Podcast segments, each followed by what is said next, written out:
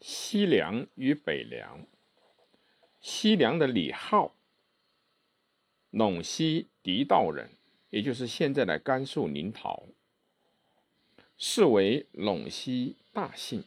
高祖、曾祖都在西晋任郡守，祖父是钱良为武卫将军，封亭侯。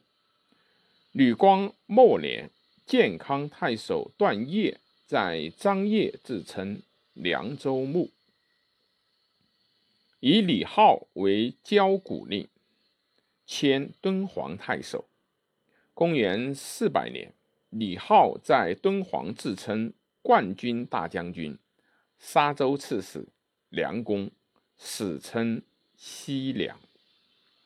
公元405年，浩又自称为大将军、大都督、梁公，领秦凉二州牧，迁都于酒泉。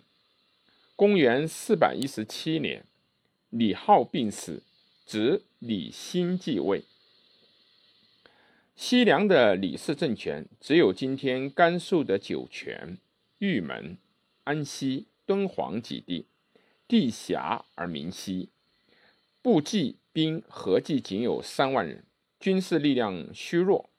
李欣又好自公私，用刑过严，丧失民心。当时西凉的近邻北凉兵力很强，西凉远非其敌手。公元420年，李欣听说北凉主沮渠蒙逊出兵东伐西秦，企图自盘，便想趁虚偷袭蒙逊的根据地张掖。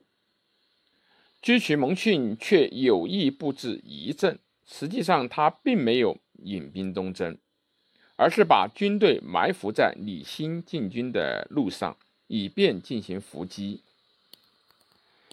欣率部骑3万东出，中伏而大败，不肯退兵，率众与蒙逊决战于鹿泉，也就是现在的甘肃高台的西边。结果全军覆没，欣战死，酒泉随之失守，西凉亡。